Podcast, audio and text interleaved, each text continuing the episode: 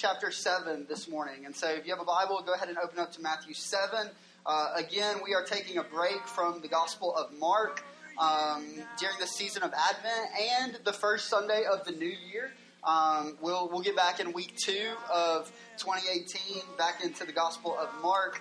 Uh, but for this season, we are going to be in uh, Matthew chapter 5, 6, and 7 uh, often referred to as the Sermon on the Mount. Uh, probably a, a fairly well known passage of Scripture for, uh, for many of us. Like I said a couple of weeks ago, if it's not, um, then I will again reiterate what a treat uh, to, to, be, to be here for the first time. And so um, we'll be in Matthew chapter 7 today.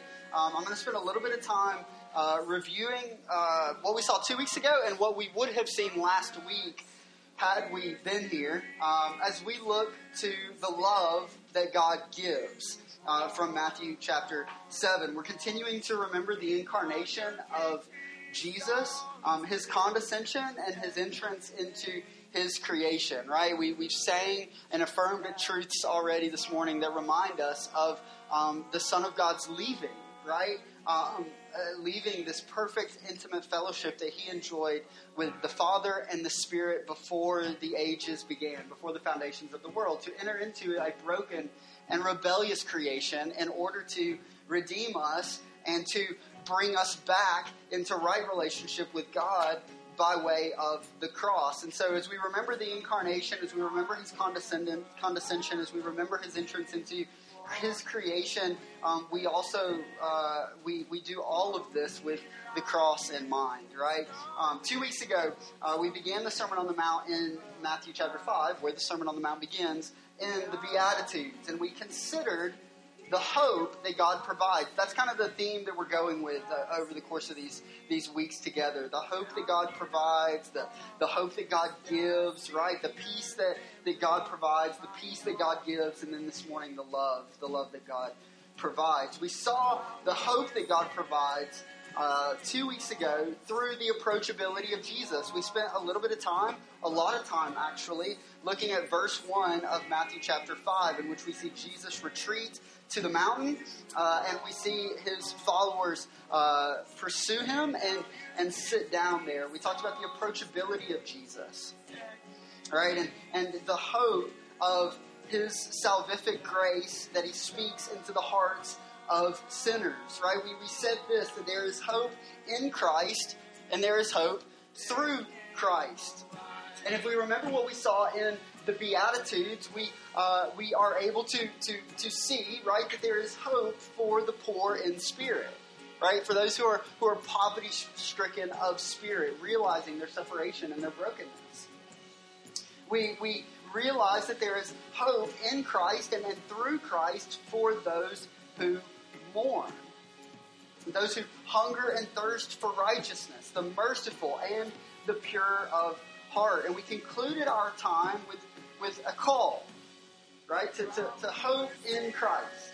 Right, to, to place our hope in Christ for rescuing us, for saving us, for keeping us, for empowering us to live the Christian life, a theme that runs throughout this series that we're going to spend a lot of time discussing this morning as well, as we seek to now disturb the peace that naturally exists between humanity and her sin, right? That that's what the Christian life is an encouragement towards as we look to Christ, right? And we adore Christ. And we enjoy relationship with Christ because of his sacrifice. We, we desire now that in our lives there would no longer be peace right? Between between you and I and our sin, but that that peace would be disrupted, right? This is what a life of repentance looks like, and so we were encouraged towards this two weeks ago as we as we look to the hope that Christ provides us. Last week, uh, before the great snowpocalypse of uh, 2017, uh, the plan was to come into Mark. Uh, Matthew, I'm sorry, Matthew chapter 6, and to unpack the theme of peace. And we were going to look at the peace that God provides. The peace that God provides for, for anxious hearts, produced through an understanding and embrace of God's provision. We didn't quite make it, did we? we didn't make it. We didn't get to see that last week. But but you can go back and you can look at Matthew chapter six and this call to not be anxious, and we can we can see the peace that God provides, that He calls us into, and then that He speaks into our hearts. Right. This week we're going to look at the love of God displayed in chapter seven of the Sermon on the Mount. We're going to look to uh, the love that God displays in chapter 7 of the Sermon on the Mount, and it's informing and empowering our loving other people. And so let's go to, to Matthew chapter 7, beginning in verse 7, um, as we as we uh, see this section in which Jesus addresses judging other people and then um, leads us um, and then uh, and then leads us into um, what is often referred to as the, the, the golden rule. This call to relationship, intimacy with God, asking and it being given to us. How does that inform the way that we understand this this call to treat others as we desire to be treated? Well, that's what we're going to see this morning as we pick up in Matthew chapter seven, verse seven. Beginning in verse 12. And so, if you would uh, follow along with me, this is the word of the Lord. Jesus says, Ask, and it will be given to you. Seek, and you will find. Knock, and it will be open to you. For everyone, Jesus says in verse 8, who asks, receives. And the one who seeks, finds. And to the one who knocks, it will be opened. Or which of you, verse 9, if his son asks him for bread, will give him a stone? Or if he asks for a fish, we'll give him a serpent. If you then, who are evil, know how to give good gifts to your children, how much more will your Father who is in heaven give good things to those who ask him? And then we come into verse 12. So, Jesus says, Whatever you wish that others would do to you, do also to them. For this is the law and the prophets. Enter, he says in verse 13, by the narrow gate, for the gate is wide and the way is easy that leads to destruction, and those who enter by it are many. Right? The, the narrowness, the, the difficulty of the Christian life right? It is, it is a narrow road. It's not a wide road. It's not an easy road, but it is, a, it is oftentimes a, a challenging road for God's people. Verse 14 For the gate is narrow and the way is hard that leads to life. And those who find it, Jesus says, verse 14, are few. Hey, let's pray together. Father, thank you for your goodness and for your grace. Thank you for your love that we see displayed here this morning in Matthew chapter 7. We pray that you would open our eyes and our hearts to understand your, your character, your goodness, your love for us displayed through the sacrifice of the Son, through the cross. Um, and that in, in light of this understanding that you, by your grace and your mercy, bring us into, we pray that we might then seek to apply these principles in our lives, to our lives, in light of the hope that we receive from the first portion of this passage. And it's in the name of Jesus that we pray. Amen. Amen. The, the first thing that I want us to look at this morning is the love that God displays in verses 7 through 11. Verses 7 through 11 serve as, um, as a catapult into this, this call to, to living the different type of Christian life that we see in verse 12. This is where we're going to spend a lot of our time this morning, verses 7 through 11, and then into verse 12, right? This, this, this call uh, to, to do unto others um, as, as they, uh, as we would desire them to, to do unto us. But it begins with an unpacking of the love of God. Let's look together at verse 7 through 11. Ask, and it will be given to you. Seek and you will find. Knock and it will be open to you. For everyone who asks, what? Receives. And the one who seeks, finds. And to the one who knocks, it will be opened. Now listen to what he says beginning in verse 9. Or which one of you, if he has, uh, if his son asks him for bread, will give him a stone? Or if he asks for a fish, give him a, a serpent, less than desirable traits for a good father. Yes? Verse 11. If you then, who are evil, now that's really important. We're going to spend some time addressing why Jesus says this the way that he does in just a few moments. But he says, if, if you then, who are evil, know how to give good gifts to your children, oh, how much more? Right? How much more will your Father who is in heaven give good things to those who ask him? So, what is the emphasis of verses 7 through 11? What is being emphasized? There's a lot of details there, and we're going to discuss some of them. But the emphasis in verses 7 through 11 finds its home in God's goodness and in God's generosity. Right? There's a, there's a buildup that takes place in verses 7 through 10 that drive us into verse 11 and this issue of sin that contrasts with God's character.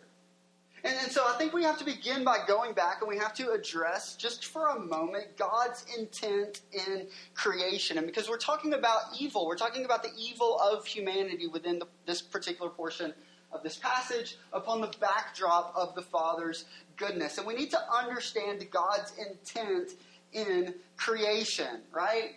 We, we know, based on what we see in Genesis chapter 1 and 2, that it is not God's intent in creation that man would, would sin and would rebel from Him, that would desire to become God as opposed to offering worship to God. But it is certainly observable that there is now a universal corrupt nature among humanity right? That produces this capacity for all kinds of evil, right? Humanity, in light of what we see in Genesis chapter 3 and the rebellion of Adam that has trickled down onto all of us, in light of the truth that we see in Genesis chapter 3, we can say this that all men, all of humanity, all of creation is corrupt, it is sinful, destructive, and rebellious.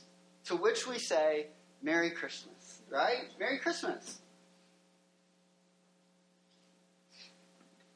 What Jesus does, though, is he draws here upon the image of God, the imago Dei that is found within fallen creatures that produces certain good and moral behaviors by way of gifts that are given from an earthly father to their children. He, he unpacks for us briefly morally desirable behavior from parents to children here, even now in 2017, right? Such as what? Feeding your children bread as opposed to rocks, right? That's a morally desirable behavior. In verse 11, we see Jesus speaking towards the evil of the human heart. Look at what he says. If then you who are evil know how to give good gifts. And so he acknowledges, here in verse 11, he acknowledges the, the, the, opportunity, right, and even the practice of giving good gifts from earthly fathers to their children. But he doesn't, he doesn't negate the evil of the human heart. In fact, he draws it out and uses it to, to point towards the goodness of the Father. The good and the observable, right, in a world and within relationships so broken by sin. Jesus here is painting a picture. Right? He's, he's painting a, a picture that draws on um, the best way that I can think to, to identify and to discuss this is parental minimalism right? To, ex- to highlight the extravagant kindness of our Heavenly Father. Right? Sense is made of good works being done by evil people. Have you ever struggled with that? Have you ever wrestled with that? Right? If we live in a world that is so broken and is so destructive and is so rebellious and is so sinful, then why is there any good at all. Like, why is there any good whatsoever? Why is it all not just totally, totally broken in every area, in every facet? Jesus here makes sense of good works done by evil people. But it is the love of God that's emphasized in verses 7 through 11. And so there's this tension, isn't there?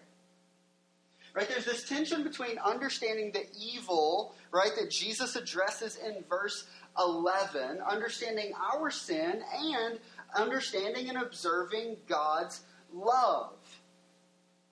Our, our sinfulness, our sinfulness, is mentioned explicitly in this passage. And it affects the way that we relate with God and with others, both, both spiritually and interpersonally, doesn't it?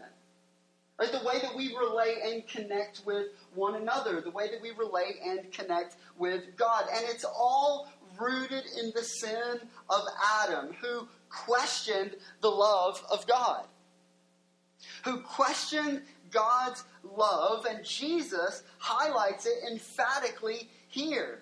I love what Martin Luther says as it relates to, to our sin. Sin. What is the root of sin? Listen to what Luther has to say. He says, The sin underneath all our sins, what is it? Right? What is the sin that underlies all sin? There's a common root, and Luther draws our attention to believing a lie, trusting a lie that the serpent tells that says that we cannot trust the love and grace of God and must in turn take matters into our own hands. This was Adam's sin, right? This was Adam's sin in Genesis chapter 3, and this is our sin. Questioning the love and grace of God to the point that I think that we can say this. Now, this is a massive statement, and I have yet to unpack all of the um, of the different like avenues, arms of it. But but I want us to to consider it for just a moment.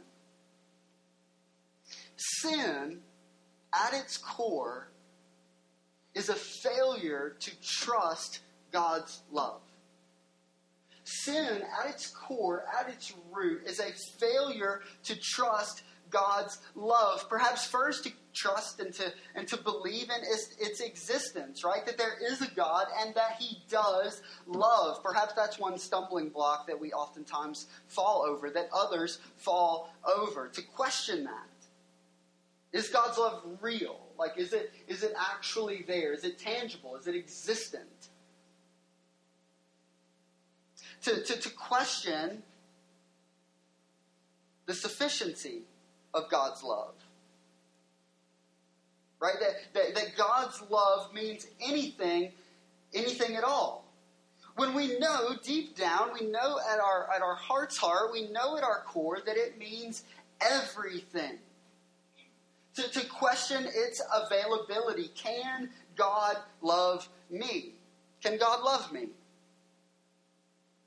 To question its, its practicality, that a loving God changes our lives and our condition, that He changes our present and He changes our future, to question the power of God's love, to question the atonement, to question the sacrifice of Christ, that, that love can save, that the cross is sufficient. And so, when confronted with questions and doubts and struggles such as these, what is most valuable? What is most beneficial for God's people? Well, let me tell you, right? It's, it's to go to the scriptures, to go to the scriptures, to go to God's word, and to find in God's word God's heart. And so let's allow the scriptures to inform the way that we understand the heart of God as it relates to issues that we have discussed already up until this point. Let's consider Paul's letter to the Romans, Romans chapter 5, verse 8. Paul writes this But God shows his love for us, in that while we were still sinners, Christ died for us. God shows his love for us, and that while we were still sinners, Christ died for us. This past week, uh, as perhaps some of you know, uh, pastor, writer, R.C. Sproul passed away. And as I was thinking about his passing um, earlier this uh, earlier this week or later this week, because he actually passed away later in the week, um, I came across a quote, one of my favorite quotes from RC, and all of the all of his years of speaking, all of his years of writing, to which he says this. And he speaks towards the consolation of God's love for broken people in light of what we see in passages like Romans chapter 5. He says, To know that God knows everything about me and yet loves me is indeed my ultimate consolation. That God knows that we are broken, thus the Christmas story, thus the biblical narrative, thus the redemptive narrative, thus the scriptures, this story in which God's plan and purpose for redeeming a people out of a heart of love and a desire for worship is displayed. Paul continues to unpack this in Ephesians chapter 2, verses 4 and 5. God, being rich in mercy, get this, because of the great love with which he loved us, even when we were dead in our trespasses, made us alive together with Christ. By grace you have been saved. Our salvation rests on the love of God, His, His plan and His desire, His purpose. Right? That His Son might enter into the broken creation that we've already talked about up until this point and redeem it by way of laying His life down upon the cross. Right? Not that we might clean ourselves up and work our way back into right relationship with God, but out of a heart of love and compassion and generosity. God loves us while we are dead. And He makes us alive by Christ, together with Christ. And it's a great act of grace. We're saved. That's what Paul says in Ephesians chapter 2, verses 4 and 5. John continues it in a, in a familiar passage. John chapter 3, verse 16. For God so loved the world that what? That he gave his one and only Son, that whoever believes in him, faith, right? Faith in Christ shall not perish, but have eternal life. There is a theme. There's a theme here. Right? There's a theme here, and it's God's it's God's love. And it says to us, based on what we see in Romans chapter 5, Ephesians chapter 2, John chapter 3, here in Matthew chapter 7, it says that God's love is not contingent on our merit. Instead, He moves and He places His love upon us. He sustains us in the midst of rebellion, and then He lays His affection on us. These verses and, and verses like these arouse a response within us, or they ought to, okay? They ought to arouse a response within us. They ought to arouse a certain posture among those who have been made to see their death. Right? Among those who have been made to see their depravity. Brennan Manning says it like this, speaking of God's love and a right response to understanding God's love in light of understanding who we are. He says this we should be astonished at the goodness of God. Let me say that one more time. we should be astonished at the goodness of God. If we're not, if we're not astonished at the goodness of God in light of what we see in passages like these, then I would venture to say that we do not yet have a proper understanding of our sin. Right? That we don't yet have a proper understanding of our condition if we're not brought to a position of, uh, of astonishment at God's goodness. He continues on, stunned that he should bother to call us by names. And then I love the, the, the, language that he, that he uses here because I get a picture. I'm a visual guy. Are you guys, you're visual people? Any visual people here, right? I get this picture. He calls us by name, and as a response, our mouths are wide open at his love. Why? Well, because we're bewildered. Right? We're, we're bewildered that at this very moment we are standing on holy ground. It's a, it's a scandalous love, right? It's a, it's a generous love, love that God has for sinners in Christ that informs our understanding of his actions, how we approach him and, and process his sovereign power being played out. We consider this on two levels as we as we as we continue the flow of this passage and we seek to, to understand all of these these things, the love that God extends, the love that God gives. We consider it on a on a salvific level, right? That that God saves us, that He that He rescues us, and then we consider this on a daily living level, and then we consider this on the thread that brings the two um, the two together. In verse 11, it says that God gives good things to those who ask Him. One commentator had to say this as it related to Matthew 11, 7 11. God gives good things to His children who ask.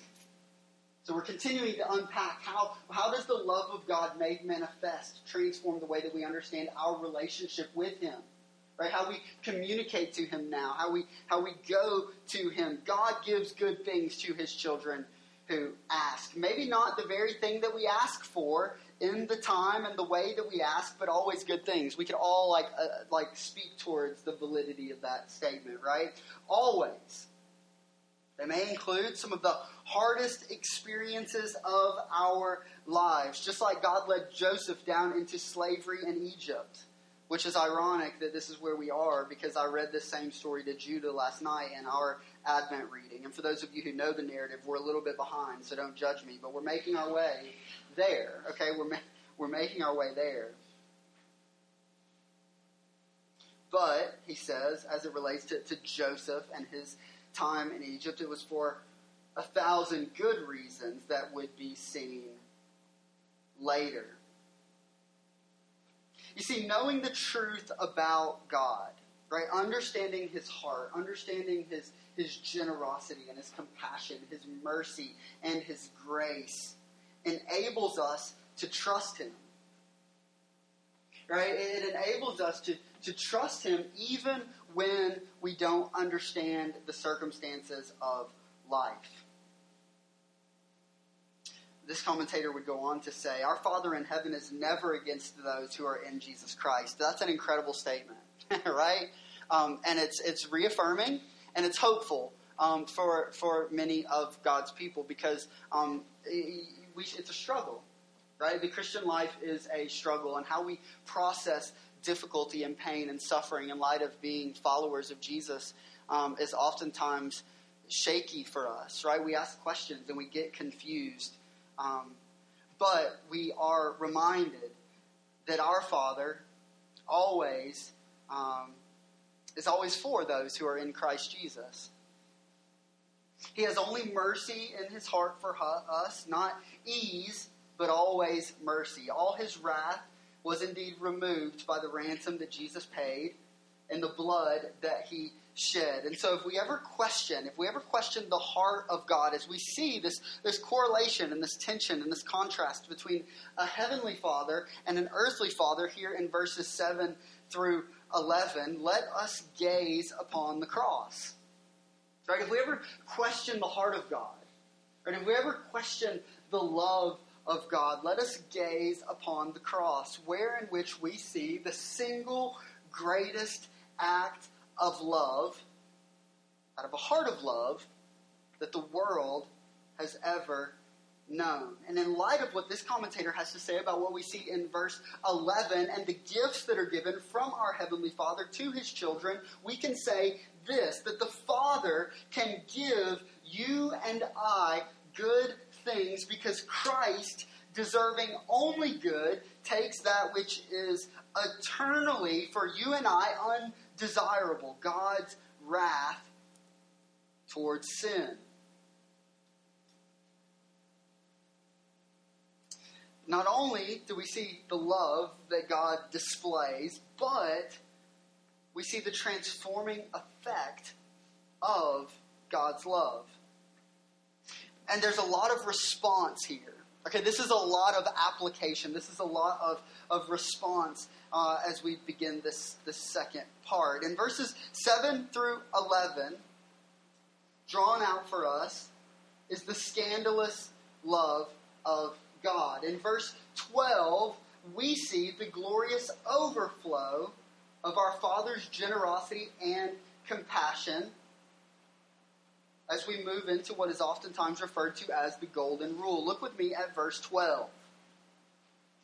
Verse 12 begins this way So, right? So, in light of the truth of verses 7 through 11, understanding and establishing the heart and the character, the goodness of God, Jesus says, Whatever you wish that others would do to you, do also to them. For this is the law and the prophets. And so, what I want us to do is, I want us to seek to understand verse 12 another way. I'm about to give you two, two sentences, okay? And I want you to process these things. If you're a note taker, write these things down because I think they help us to understand, right? And, and respond appropriately to the love of God that we see unpacked in verses 7 through 11. If you really treasure your Heavenly Father who meets all your needs by only giving you what is good for you, then you can live for others. Let me say that one more time. If you really treasure your Heavenly Father, now let's step away and let's say this that a true treasuring of our Heavenly Father is empowered and enabled through the work and the transforming power of the gospel in our lives and in our hearts right? That's the only way that we even find ourselves on solid footing as we approach verse 12. That we cannot do this, that there is one who could do this, one who would, who would do to others not as they would do to him, because we know how that turned out, but what was desirable. In light of the sacrifice of Christ, though, we can say this that as our hearts are made alive, as they are replaced, and we are empowered by the Spirit of God who now takes up residence, moves into the neighborhood of the hearts of God's people, then we can say that we can live for others, right? The call, a call towards humility and self sacrifice right? Consideration of other people. And we're going to talk more about this in just a moment. But let's build upon it because I don't think that's the only thing. It's not only that we can live for others, but if we really treasure our Heavenly Father who meets our needs by only giving us what is good, then we will live for others. We, we can and we will. Does that make sense? Do we understand how those two work? Do we, do we understand how those two things relate together? That we can, right? That there is this enabling that takes place, but then there is also this desire that comes along with it, right? It's the difference between, um, the, you know, the little boy who, who raises his hand and says, "Hey, can I go to the bathroom?" And the teacher's like, "Yeah, yeah, you can go to the bathroom." In which everybody's like, "That's a lame joke, teacher. Like, you know what I was saying, right? Uh, and, okay, well, may I? And I will. Yes, okay, yeah, absolutely. You may, and now you will. You can go. There's a difference between can and will. The two things have to be married together. And that's what we see taking place in verse 12. The can live for others and the will live for others are brought together. We are, in light of what we saw in the Beatitudes, right? We are poor in spirit, right? We're aware of our need. We're aware of our bankruptcy, and thus we ought not be a haughty people. We ought not be an arrogant people, but we ought to be a self aware people, a grateful people, a humble people, right? These attributes lead us into living for other people. That's why Jesus says here, man, you can live for others and you will live for others. This is a statement of massive weight and implication.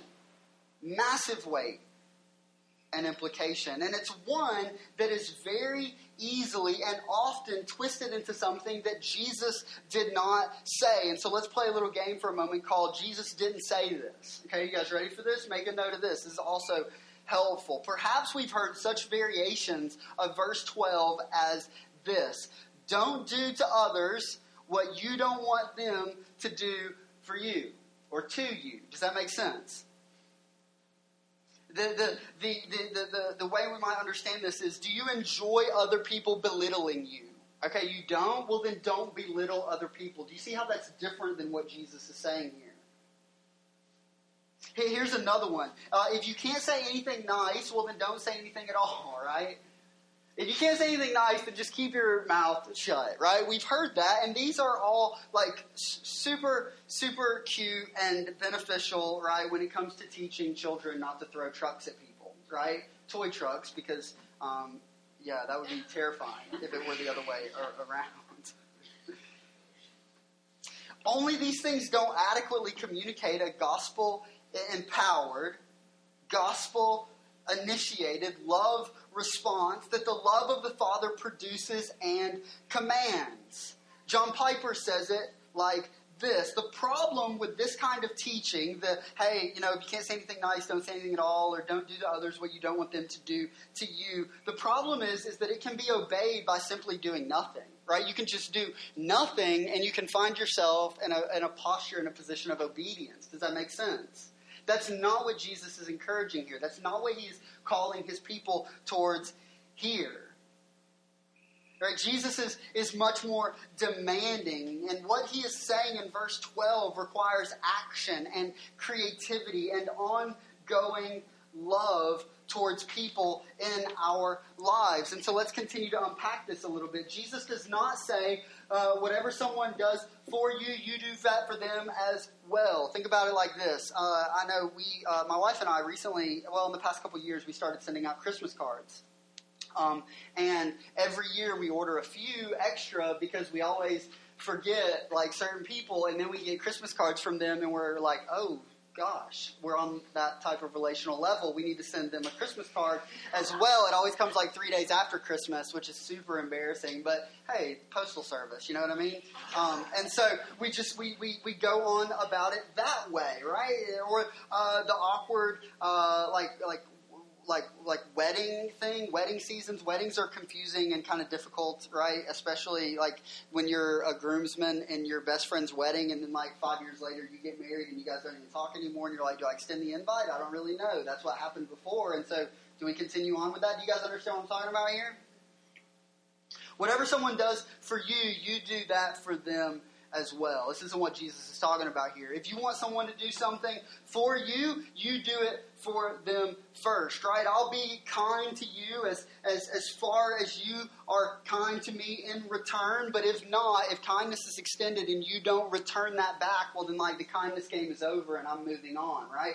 That's not what Jesus is talking about here. Jesus doesn't limit this statement to certain groups to the exclusion of others, right? Christians to Christians or Christians to non Christians. He's not speaking of socioeconomic favoritism here. He's not talking about ethnic favoritism or generational favoritism or gender favoritism. He's not talking about geographic favoritism or party favoritism. No, the call of Christ here includes different neighborhoods and, and difficult people.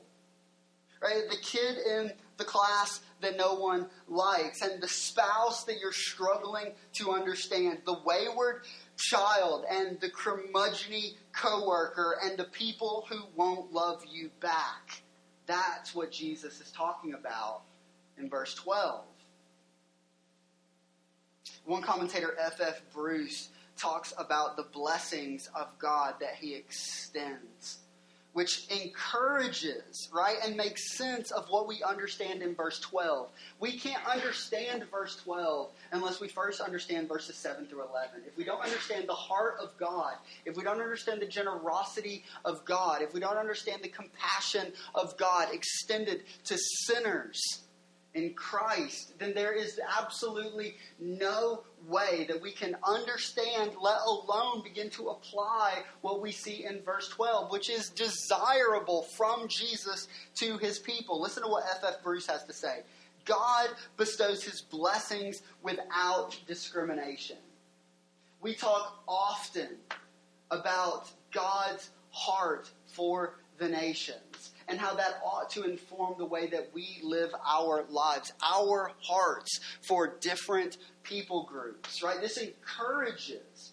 This, is, this encourages a diverse living for God's people. Why? Well, because God bestows His blessings without discrimination. And we are benefit, beneficiaries of that, right? We're beneficiaries of that. The followers of Jesus are children of God, and they should manifest the family likeness by doing good to all, even those, and this is the challenging part, often, maybe, or maybe it's maybe it's the other way around, even those who deserve the opposite. Right? Maybe the struggle for you is like loving and caring for people who are loving and caring for you because you want so bad to dislike them. Or maybe the struggle is for you uh, loving those who are difficult to love, desiring what is ultimately good for them, pursuing after them, caring for them. We can say this, and we're going to talk more about this tonight if you find your way back here, but we were created to exist in relationship with one another in this way. This is the way that we were created to exist with one another. Right? Everything that we're seeing talked about, everything that we are seeing talked about here. Sin, however, as it does with everything, breaks these relationships and often these desires. And so, what do we do, right? Because we say, listen, I understand the call. Like, I'm processing that. I see it. It's super explicit in verse 12. Right? Like, I get that. But how do I begin to apply these principles to my life? How do I begin to live in light of these truths? To which we say, hey, go back to verses 7 through 11. Right? Like, go back and observe the character of God. Consider it in light of this, this Advent season and the coming of Christ into his creation to redeem it. The gospel changes the way that we relate. Right? The gospel changes the way that we relate with God. The gospel changes the way that we relate with other people. Christ loves us at our most difficult to love right? He, he pursues us, and now we are to, as God's people, live lavish generosity to other people in light of the lavish generosity that has been cast upon us in Christ. Verse 12, listen to this. Verse 12 is a response to grace. Right? It's a response to grace. It's not an effort to earn the love or favor of our Heavenly Father. Obedience to verse 12 is good and pleasing to God. And in Christ and through Christ, the Father, listen to this, produces a heart bent this direction through regeneration and faith. If you're sitting here and you're going, man, this is an absolute impossibility for me. There's no way that this has happened. There's no way that this is manifesting itself in my life. Again, let us step back and let's begin to ask some challenging questions about the condition of our hearts. It's not easy.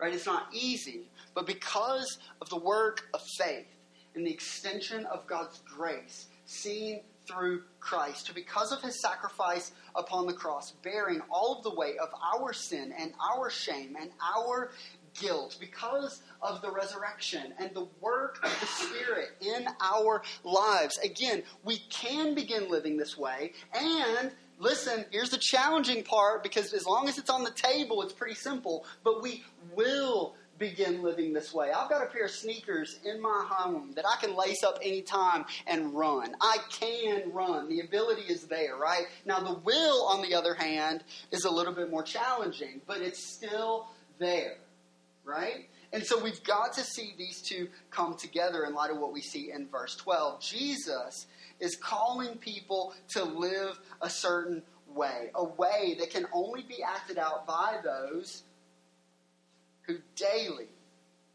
who daily experience the infinitely great grace, generosity, and love of God in their lives. Again, we can't we can't live the golden rule. We can't treat others the way that we would like to be treated without experiencing the truth of verses 7 through 11. Right? Without deep confidence that our Father will give us every good thing that we need, right? The reason that the golden rule fulfills the law and the prophets, as we see in verse 12, is that it assumes the love being discussed flows from faith. That it flows from faith in the work of Christ to rescue us, to ransom us by his blood, and to secure us God's mercy, relationship with him forever. If you're living, if you're living for others, flows from, from trusting in your Father, then what we see said here in verse 12 is that this kind of life fulfills all that the law and the prophets were aiming at. Christ fulfills the prophets. Christ fulfills the prophets. He displays this perfectly. Right? He, he displays this beautifully, and then he empowers his people by his love and through his spirit to live out the intent of what's being discussed in verse 12, which is at its core, at its root, at its heart, transformed relationship. Transformed relationship. And so, how do we respond? How do we respond this morning? Here's three ways that we can respond this morning. We see the love of God through the plan of redemption laid out in Scripture. All right, we see the love of God through the plan of redemption laid out in Scripture. From Genesis chapter 1 through Revelation, we see this plan of God laid out. Right, we see rescue for a people who are incapable of rescuing themselves. We see our rescue as we are incapable of rescuing ourselves. And so let us see this, this, this story, right, of, of, of, of love from God for his name and a people. Let us see Christ's sacrifice. Right, let's see the cross and the love and the kindness displayed there. And then let us be amazed. Why? Because the cross is amazing when we understand and we grasp the exchange that takes place there. Right? Christ's life for ours. In our meeting earlier this week, uh, we had a, a handful of, uh, of membership chats this past week. Uh, we had three two. I don't know. It doesn't matter. Um, but we sat down with uh, with Matt and Kayla, myself and Neil, um, and as we were just in conversation, do you remember the word? Okay, we were we were talking about um, substitution. We were talking about Christ's substitution in our place, right?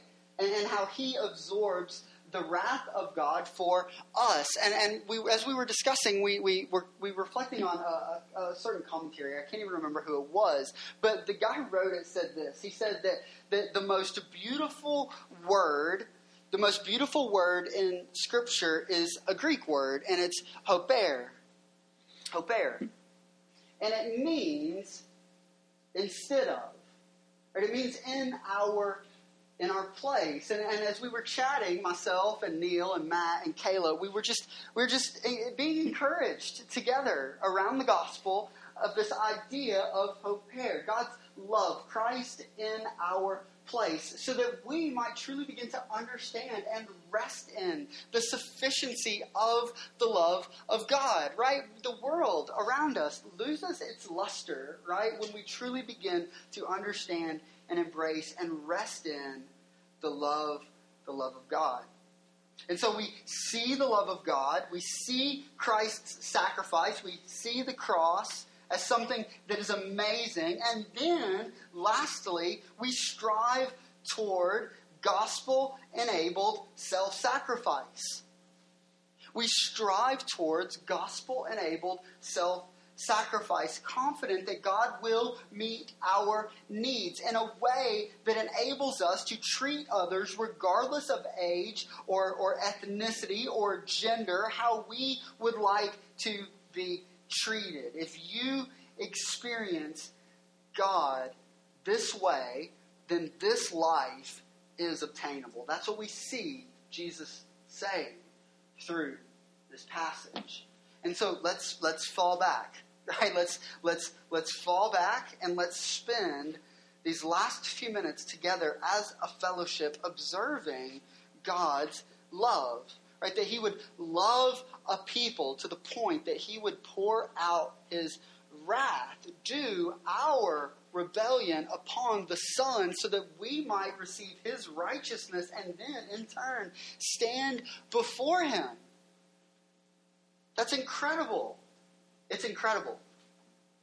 Let us see the love of God. Let us see Christ's sacrifice and the cross. And let us approach the table as we do every week. And then let us sing together as a fellowship, as a people that are desiring to grasp these realities. I'm under no illusion, right? That you might have come into this room today and you're going, listen, nobody else knows it, but I am wrestling as, when it, as it relates to, to, to resting in the love of God, to remembering the love of God, to, to valuing the love of God, and then in turn responding in likeness to other people, right? It's a struggle for me at this moment.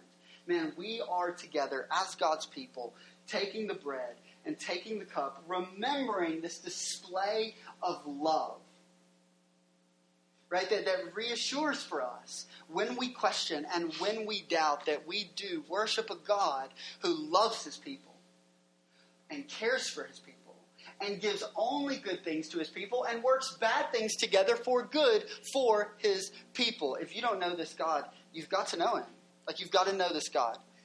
And so I want to make myself available to to chat with you, but we're going to go to the table and we're going to do so with joyful and repentant hearts as we consider the love of God displayed upon the cross, the broken body of Jesus. And then we're going to sing a song. And it is my desire that as a fellowship we might sing this song as people responding to the love of God. Man, Mark chapter 7, Matthew 7. The love that God gives. The love that God gives. Let's pray together.